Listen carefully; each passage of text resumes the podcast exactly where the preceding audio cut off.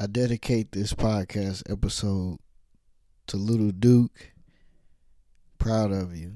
I dedicate this podcast episode to New Life. Welcome to the world, KJ.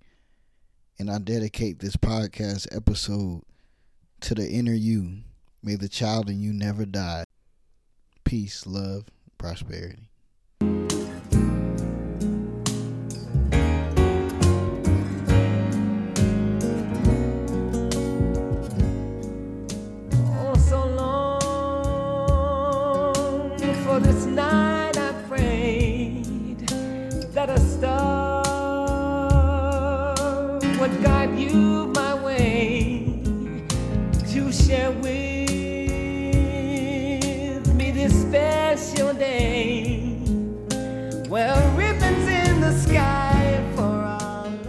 Good morning, good afternoon, good evening, and welcome to another edition of This Is Recorded Podcast. You may have heard this voice before, but I got a little video. I heard the video uh, does wonders. People like clips and stuff, so I'll chop up the good stuff and get it in there. But it, you can listen on SoundCloud and Apple Podcasts right now. We get these YouTube uh, clips up real soon. Joined by uh, legendary person. He claims he's the original 23. I'll let him discuss that.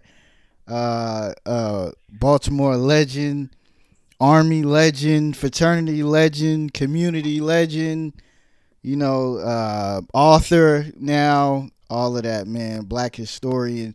You see the picture, if you look over his uh, right shoulder, you see uh, the picture that I took. Um, I'm going to sue him uh, very, very soon. But uh, without further ado, please introduce yourself one more time. Greetings, greetings, uh, Philip Stark. Glad to be here on This Is Recorded. Yes, sir. Yes, sir, man. So, Black history. I, I wanted to bring you on because I know you know a lot about Black history.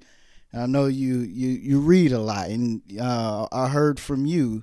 They say if you want to hide things from a Negro, put it in a book. And uh, you had a lot of books when I came over your house. I borrowed a couple uh, before. I wanted to ask you, who was your personal uh, Black history person that you're most proud of, and who is your celebrity Black history person that you really dig? Okay. That's a deep one right there. So I'm gonna go way back in the archives, right? Um, when I was in sixth grade in Baltimore, I went to uh, Frankfurt Elementary School, and in the, um, the sixth grade, I said um, I had a, a, a, fabulous, fabulous African American male teacher, Mr. Aresta Shaw. And I thought he was the coolest, most down to earth, dynamic individual.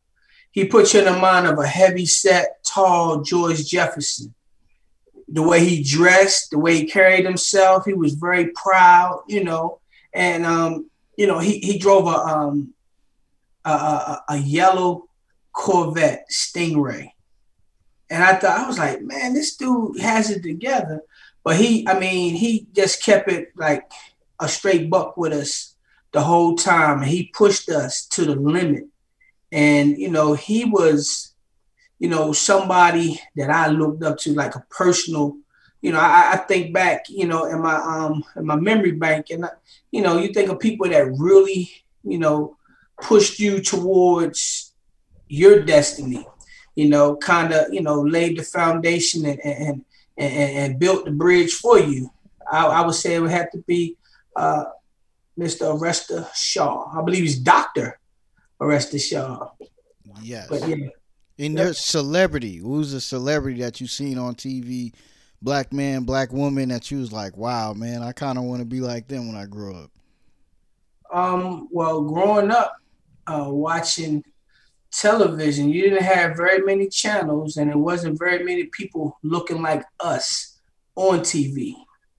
You know, um, I would have to say, uh,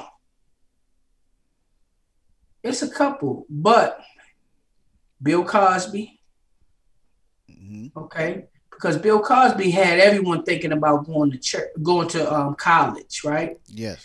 You know, he he portrayed um, the African American family in a positive light. It, it's not all good times, you know, you know, temporary layoffs and all that, you know. Though that happened, that occurred, it, it showed another side mm-hmm. that made, you know, us as young people, young African American kids, we all talked about going to college. We thought Hillman was an actual place. Yeah. You know, so him, I would say um Sidney Poitier. Oh yeah. You know, um, you know, and, and if you think about it, you look at the African American actors during that era, they were all in each other's movies. It was a, you know, uh, Uptown Saturday Night, Let's Do It Again, you know, Jimmie J.J. Walker, you know, all those were pioneers in the craft, right? They they kind of broke down barriers and made it possible for us to get in to that industry.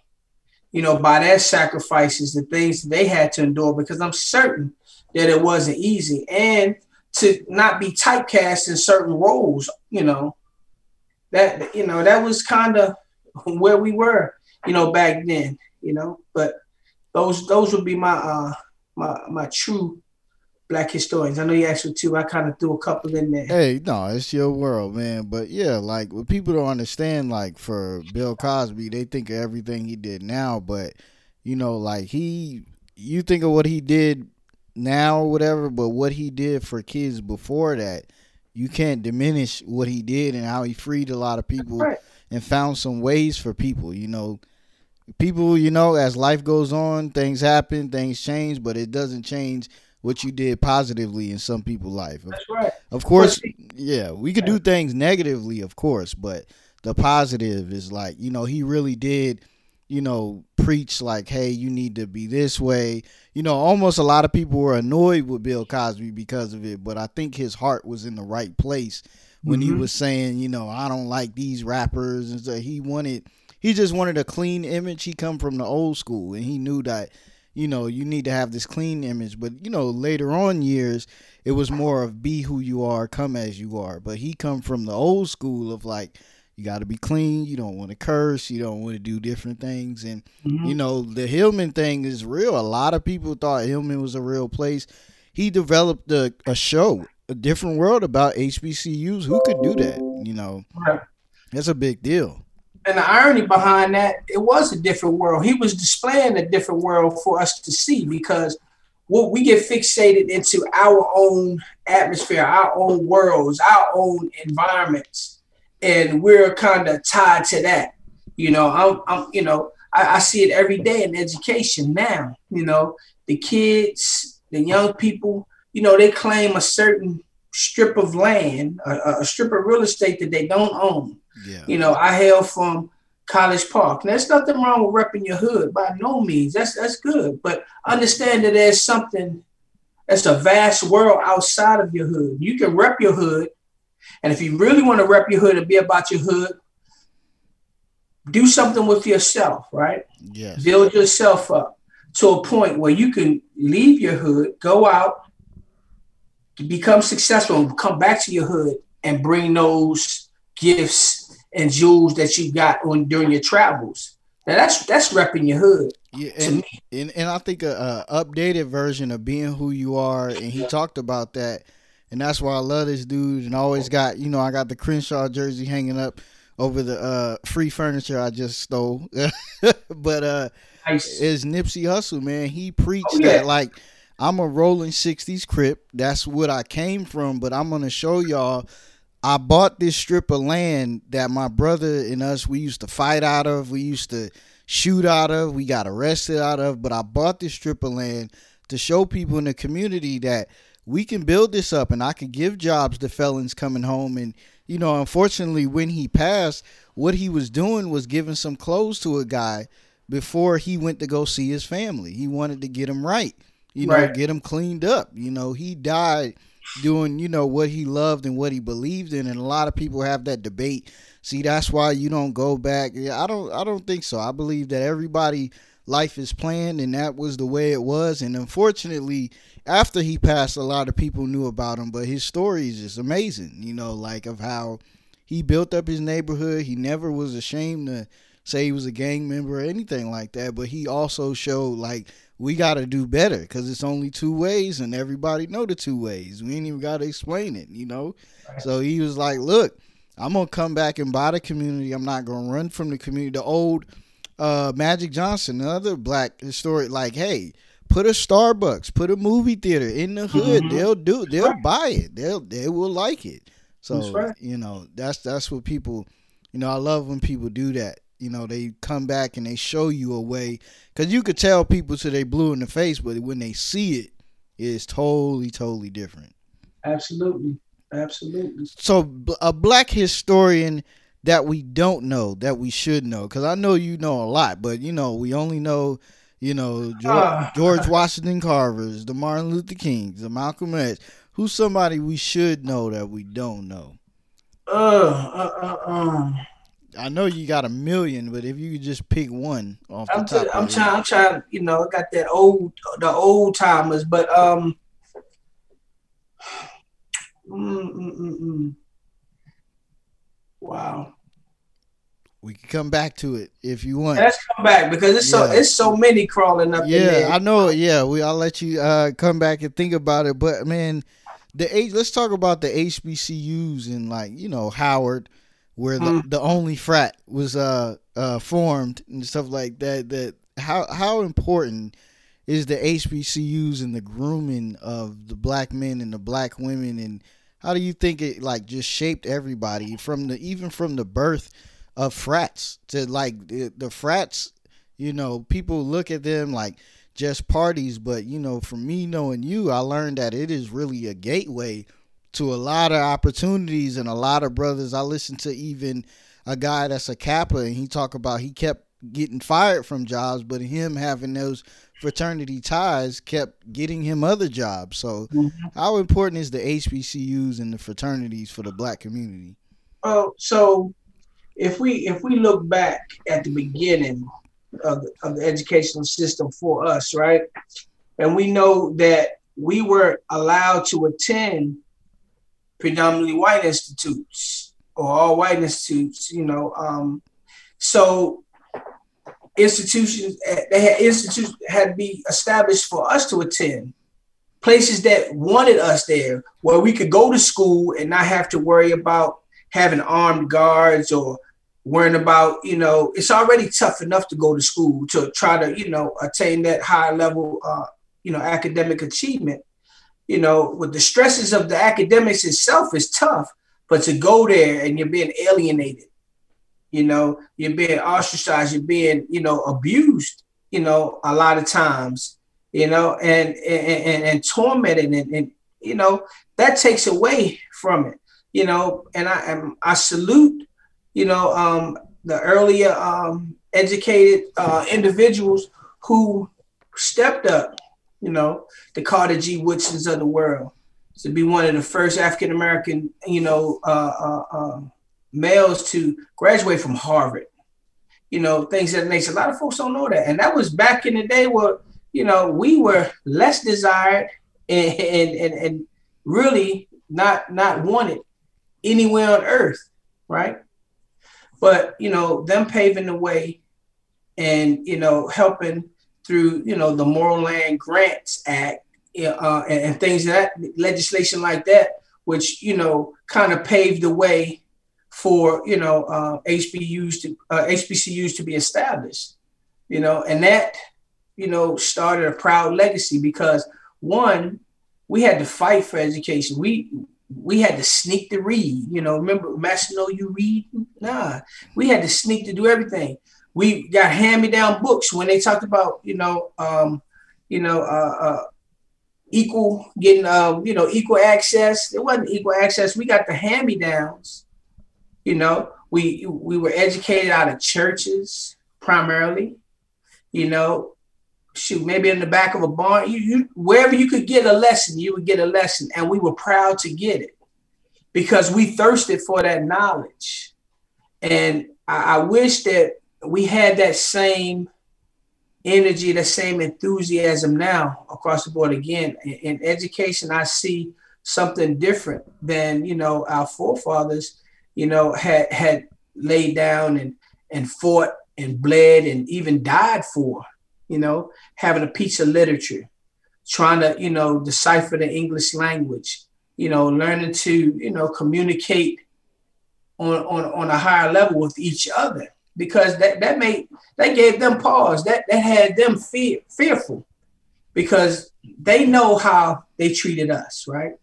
And imagine to you know to their much to their chagrin, if we was to if we were to collaborate and and, and, and assemble and gain power through that knowledge and talking and, and, and getting us together to up you know to, to have an uprising you know and, and treat them how they treated us Yep.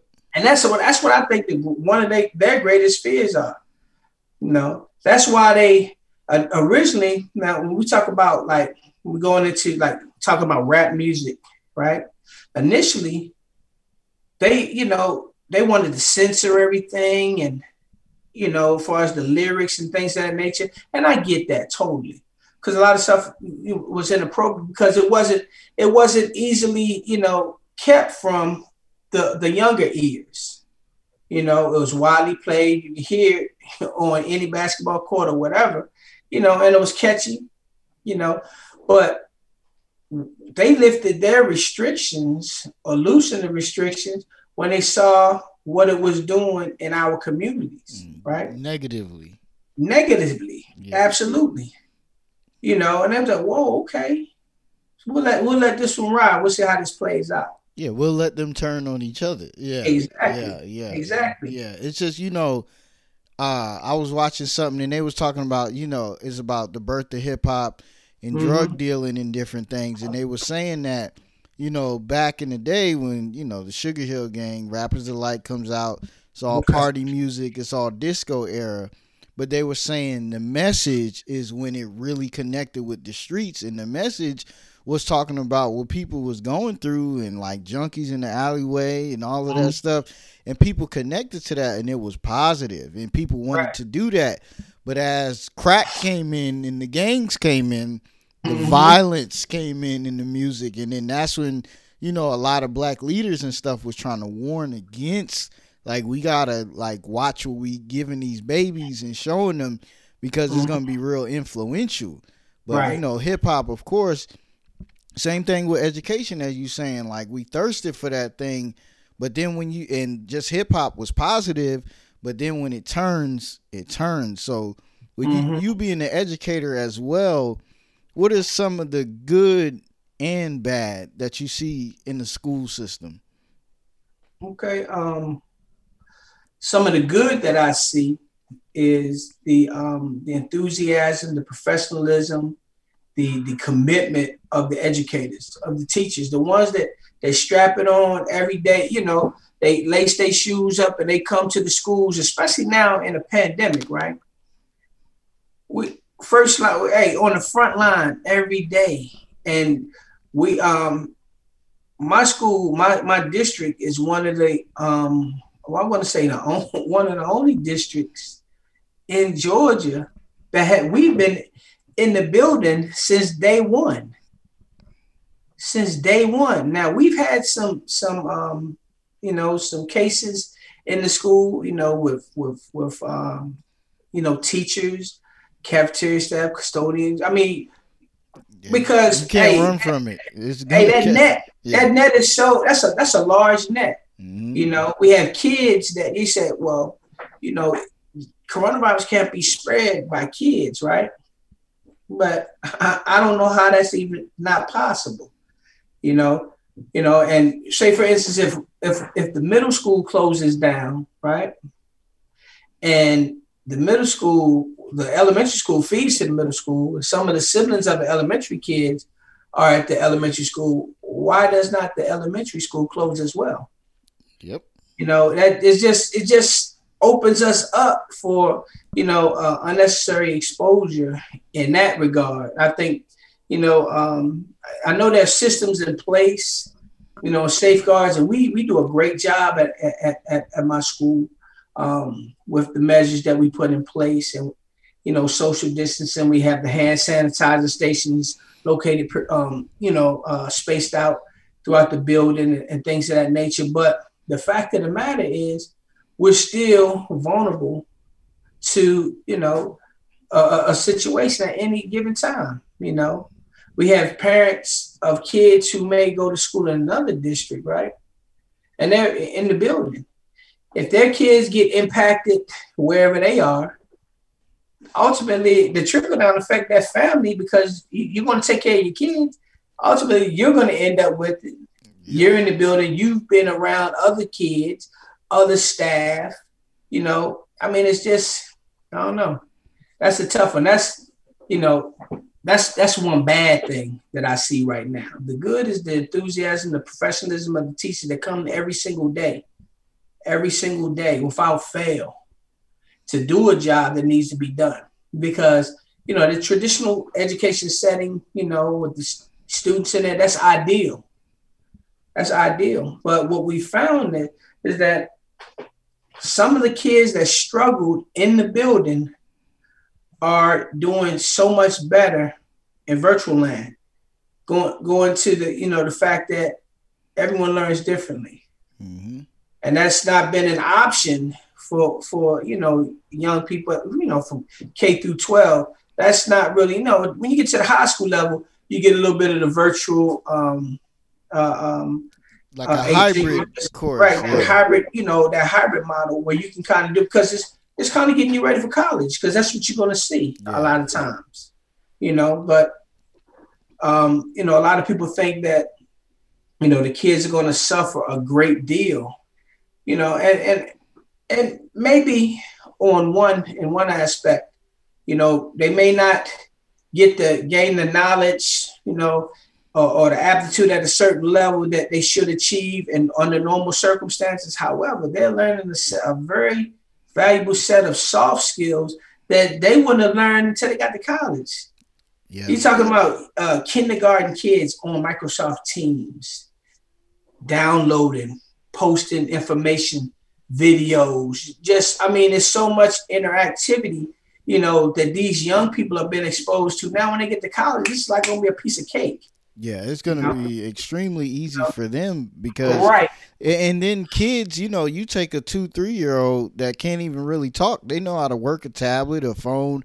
If you give them time, they can adapt to it. You know, I, mm-hmm. I just think, you know, I think the only downside, I guess, what people are saying is that, you know, they you know don't have the interaction with the kids and they don't see different teachers and stuff like that but on the upside it could have been the kids was bullying them so they couldn't focus or they didn't want to mm-hmm. focus and things like that. So you know uh, with any transition in any new way it's going to be pros and cons and this is going to change the landscape of school from here on out. I even think when kids go back to school if the parents don't feel comfortable they'll probably always have a virtual element of school from here on out because they did it for so long and right. uh, it, it's working like you said for some and that's the first time because i don't speak to too many other educators than you so it's like wow I, all i hear is how bad it is and the parents want to send them home because you know school for most is a babysitter you know right. it's like hey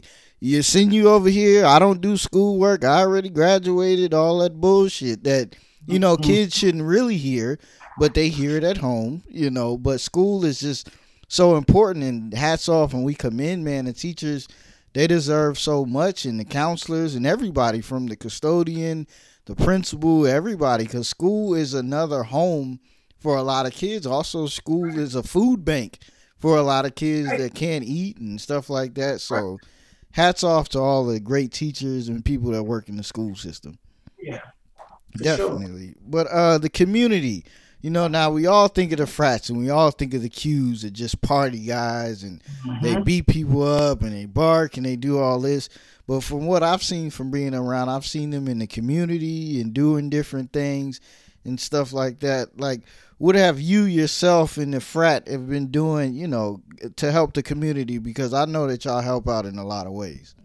Yeah. Um. So again, there's there's only one frat that I know of, and obviously I rep that purple and gold all day, every day.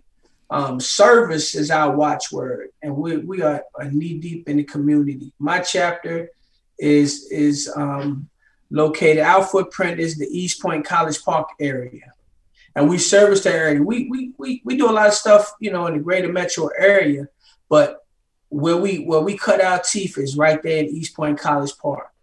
You know, we work with the schools. We have um, mentoring programs. We have Top Dog Robotics over at Conley Hills Elementary, where we work with a group of kids who want to learn about, you know, um, uh, robotics. You know, we we purchase robots for the for the um, program, and we have sessions where they get to code, and they learn the code, and you know, assemble and get these robots going to you know compete, and to you know kind of you know think about how they're going to use this going forward. Some folk they're so motivated and energetic, and it, it's just inspirational you know, of course, around the holidays, you know, well, not just the holidays, every day. You know, we're we're feeding kids, feeding families in the community. You know, we help out, you know, with different um, you know, at different food banks. Um, we have different locations, drop off points. Now the schools are doing it now a lot more with the pandemic going on, but we do a lot of other stuff at you know local churches. We will host you know a drive up uh, you know, food drop, you know, drop off. You come, all you do is just drive up, open, pop your trunk, or you know, open the door, put it in. There you go, you're off. You know, doing your thing. Um, we got football, uh, you know, camps um, that we do football cheerleading camps. We do a recruitment summit um, where we link up, um, you know, the student athletes, the football, the football players who may have been great athletes, but you know, were highly recruited we bring in a, a, a, number of coaches from around the country. And uh, last year we did it at the uh, Hall of Fame downtown. And it was a phenomenal event. We had a couple of hundred kids come through with their um, with their Hudl films and uh, their transcripts, and we had coaches on hand to view that their um, information and you know uh, assess them. And we had a, a, a, number of students to get offered right there on the spot you know? So i mean we just provide you know a whole litany of different opportunities to connect students with resources that are going to help them to excel and to make better their lives. And that's what that's what i'm most proud of you know being in the organization.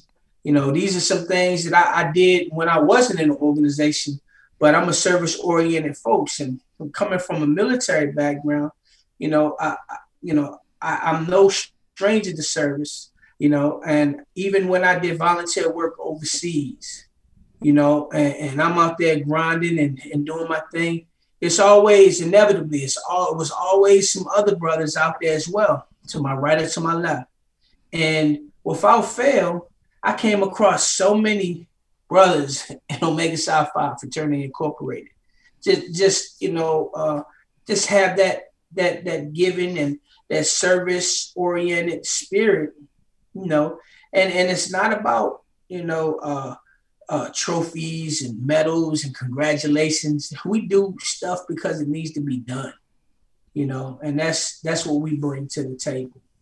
That is great. I mean i just wanted somebody somebody out there that don't know much about frats or don't know much about the Qs to see the different side and hear the different side.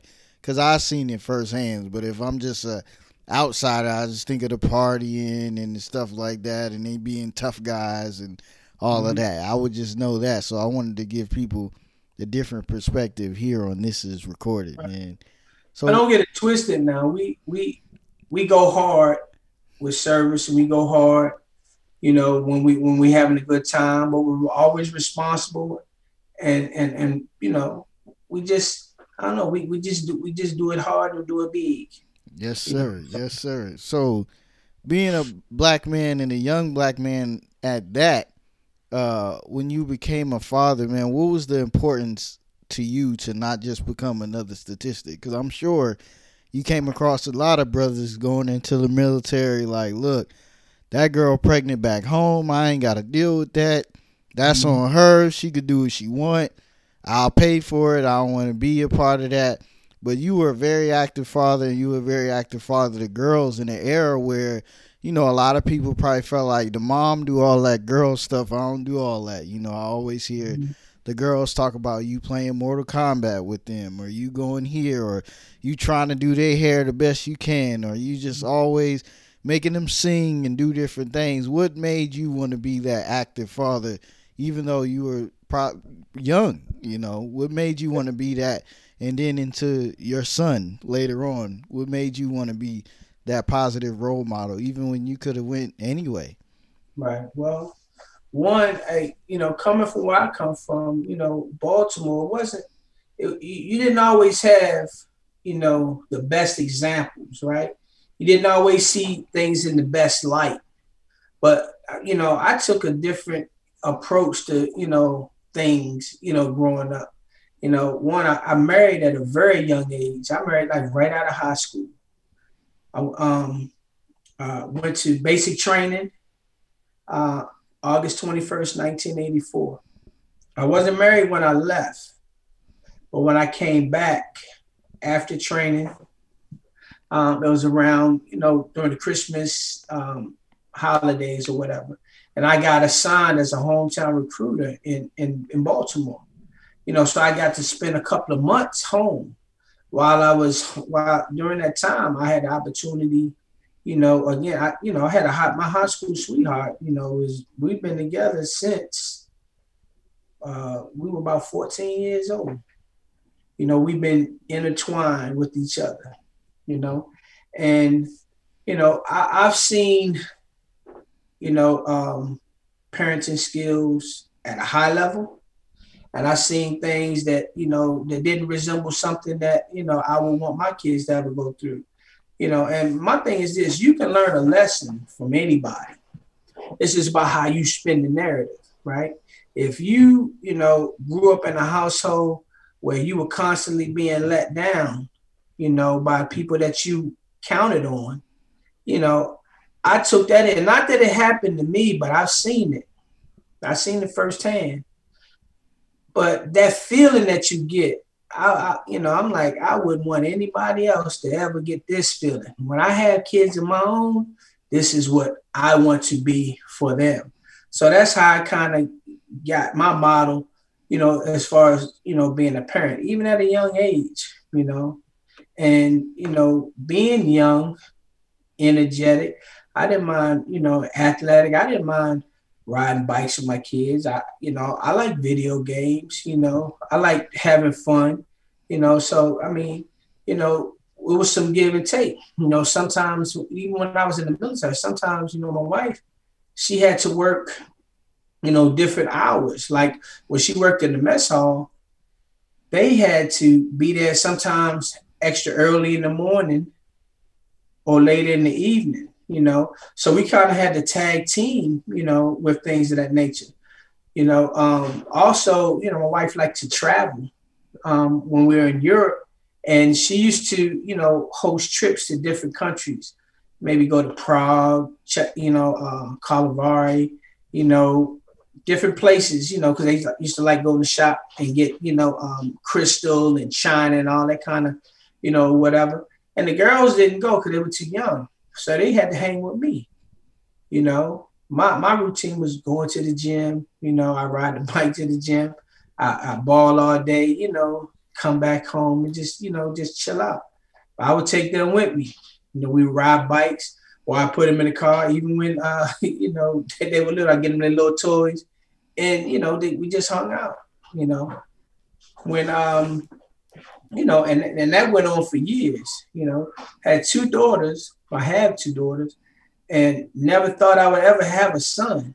But I was blessed with one, you know, about uh, about 17, about 17 and a half years ago. He's about to graduate in a few months.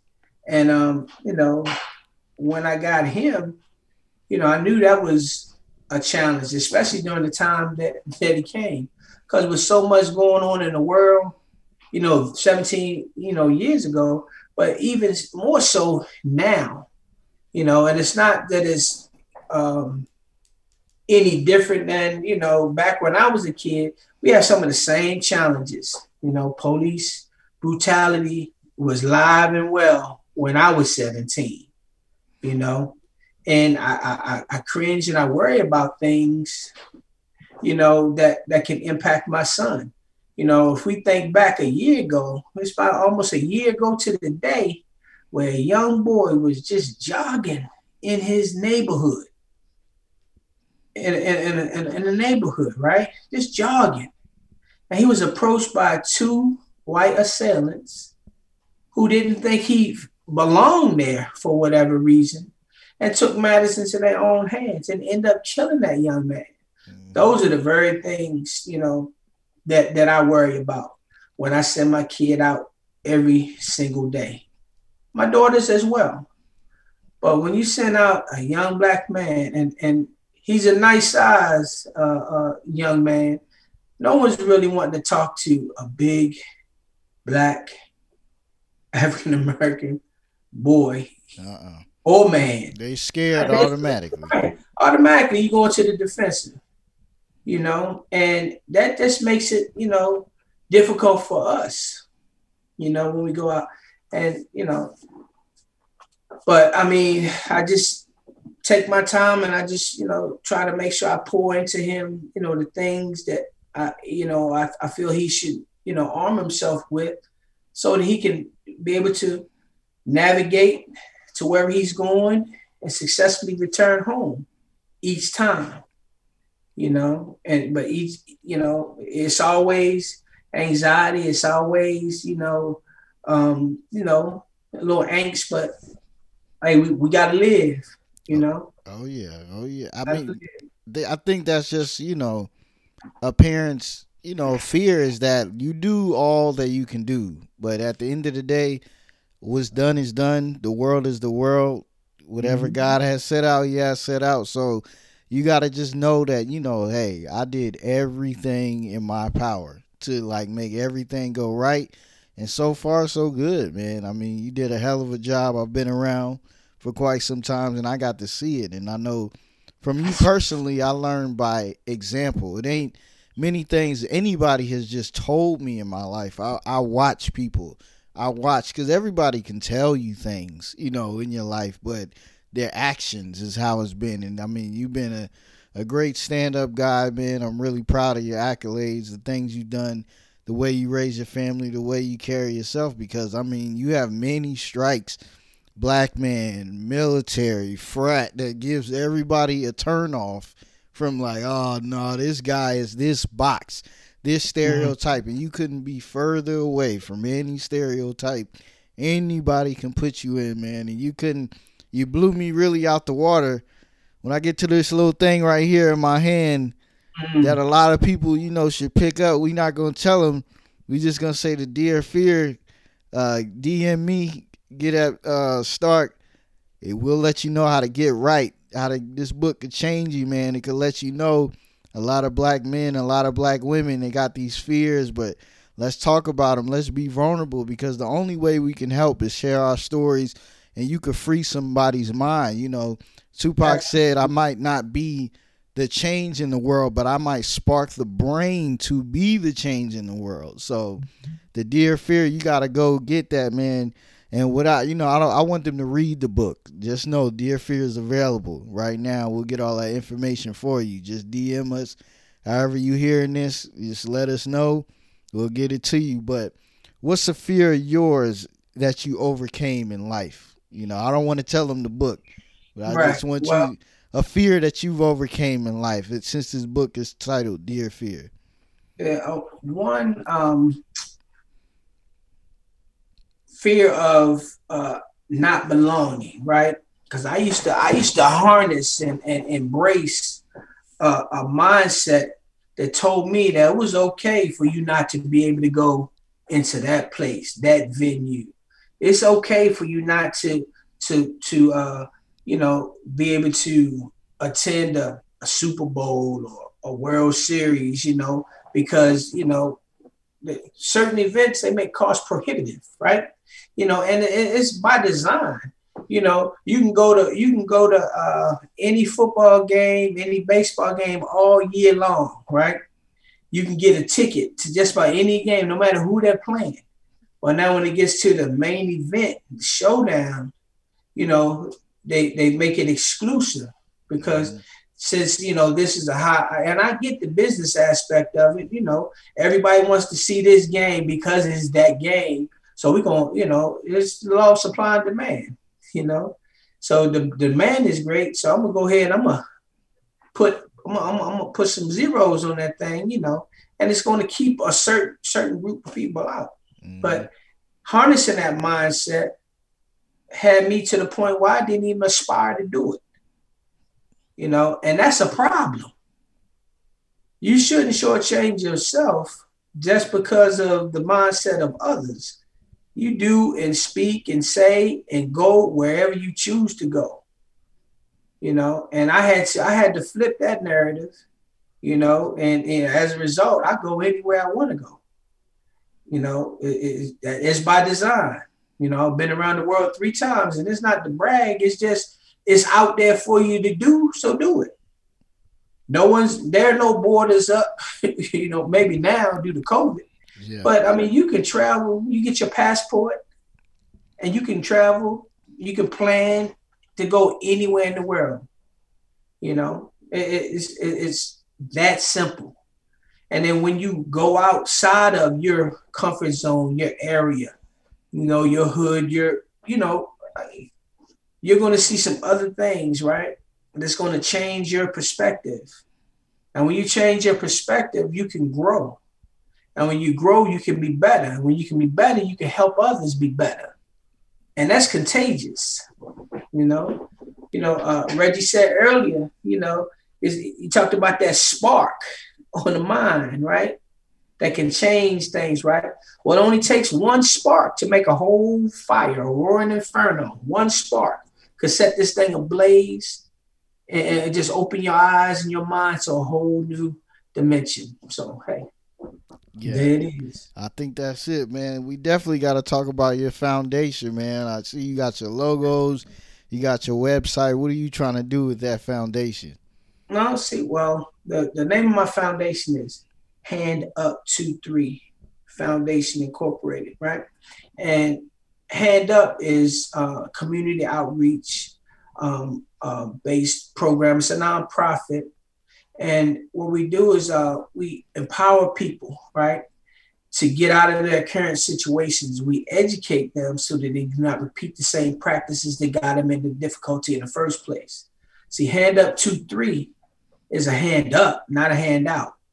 All right. So we, we don't want a revolving door. We don't want pe- people to become dependent on you know you know certain things that we are able to do that we are blessed to be able to do with our partners and, and things of that nature but you know it's just it, it, it, it was born out of service right me doing the, the same things that i've always been doing but i put a name and a brand to it so that again we can ignite the minds of others excite people about helping each other, you know, collaborating within the community, connecting people with the knowledge to do better and to prosper, you know.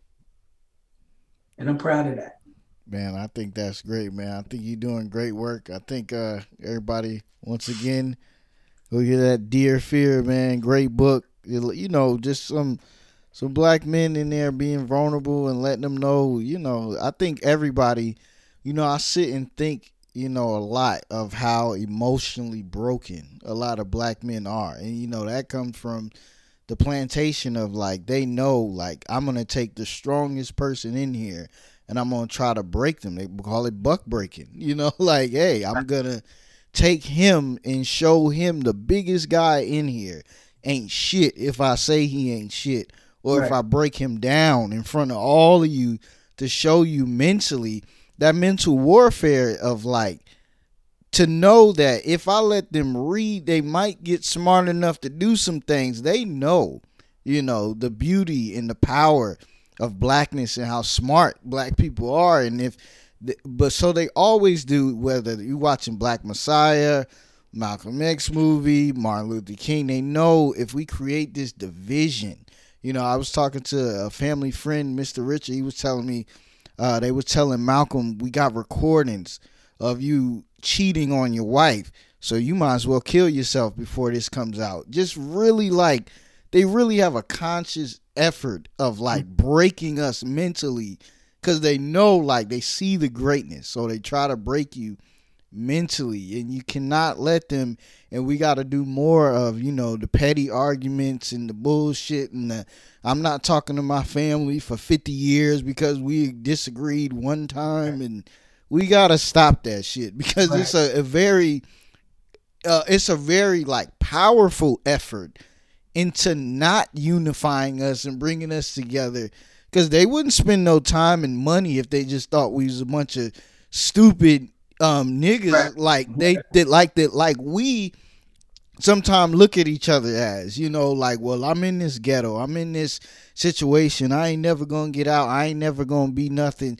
When these dudes smoke weed every day they drink every day this is self-medication because of a lot of bad things that happen you know in their life and they don't want to come to grips with it and i like that the dear fear book is breaking down and they talking about some personal stories and sharing that you know hey man it's so hey seek help seek therapy and therapy is called healing.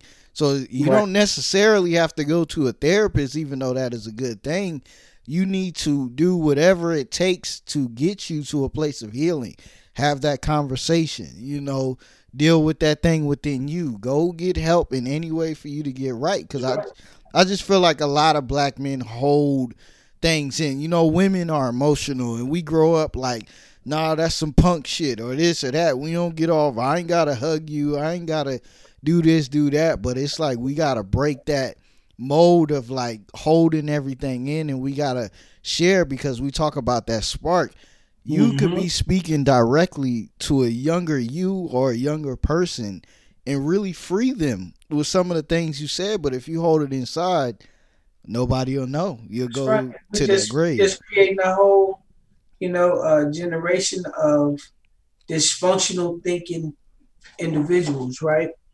You know, um, like you said, you know, and it, it, it is based on how we were raised. You know, when you when you talk about, hey, you fall down, you and your sister racing, or you and you know a little girl in the neighborhood racing. You both of y'all, because them girls was fast back when we was little. yeah They would whip your, they would whoop your tail, yeah and you running, you leaning, and you running on. We running on asphalt, slip and fall. Both of y'all might slip and fall, Mhm. you know, or what have you. You fall, you hit the curb, you you you hit your arm, you break your arm, bone sticking out your arm. She just got a little, you know, road rash, couple little, you know, rocks on the legs. You just wipe it off, you know, whatever. She good, you know. The aid will automatically go to her. Mhm. You were told, "Hey, man, what you crying for? What you better?" Or, or no, not not what you crying for. You better not cry. yep Your arm is literally, you know, split in half. The bone is coming out. You're, you're leaking, you know. But you're told you better not cry. I'm like, wait a minute. What emotion am I supposed to have at this particular moment? Because this actually hurts like hell exactly you know and and and you know when those endorphins and that pain kick in tears just come they don't you don't just say all right calling up you, you send a signal to your brain send down tears now i mm-hmm. think i should be crying yep that that shit comes by itself you don't control for that yep. you know you know? So i mean we, we just got to do a better job of especially with our with our young men you know? It's okay to tell tell your sons your nephews your brother your father hey man i love you man. I yeah. missed you. I missed you you know? And it's okay to to embrace. It's okay to hug them all the way. I know we do the little one um uh yeah yeah wrap Yeah. your arm around and hug, hug, your, Yeah. hug your people, yeah you know, because that's love, right? yeah Because if you are, are taught as a young man how to express yourself to each other, right? Then when you should, you know, develop and mature and you get in a relationship and you have feelings, you know, that you want to express to your, you know, your significant other, you're not holding things in. You're not, you know, uh, being non, you know, you, you're, you're disclosing things so that you can get a real understanding of who each other, you know, who you are to each other, right? And that gives the other person an opportunity to love you the way you need to be loved, and not playing guesswork. We shouldn't have to guess. Well, I wonder what he likes. Oh, I wonder what she likes. You know, we have to, you know, we have to, we have to talk about it. Yeah. You know, yeah. and that that's just that makes things a whole lot easier.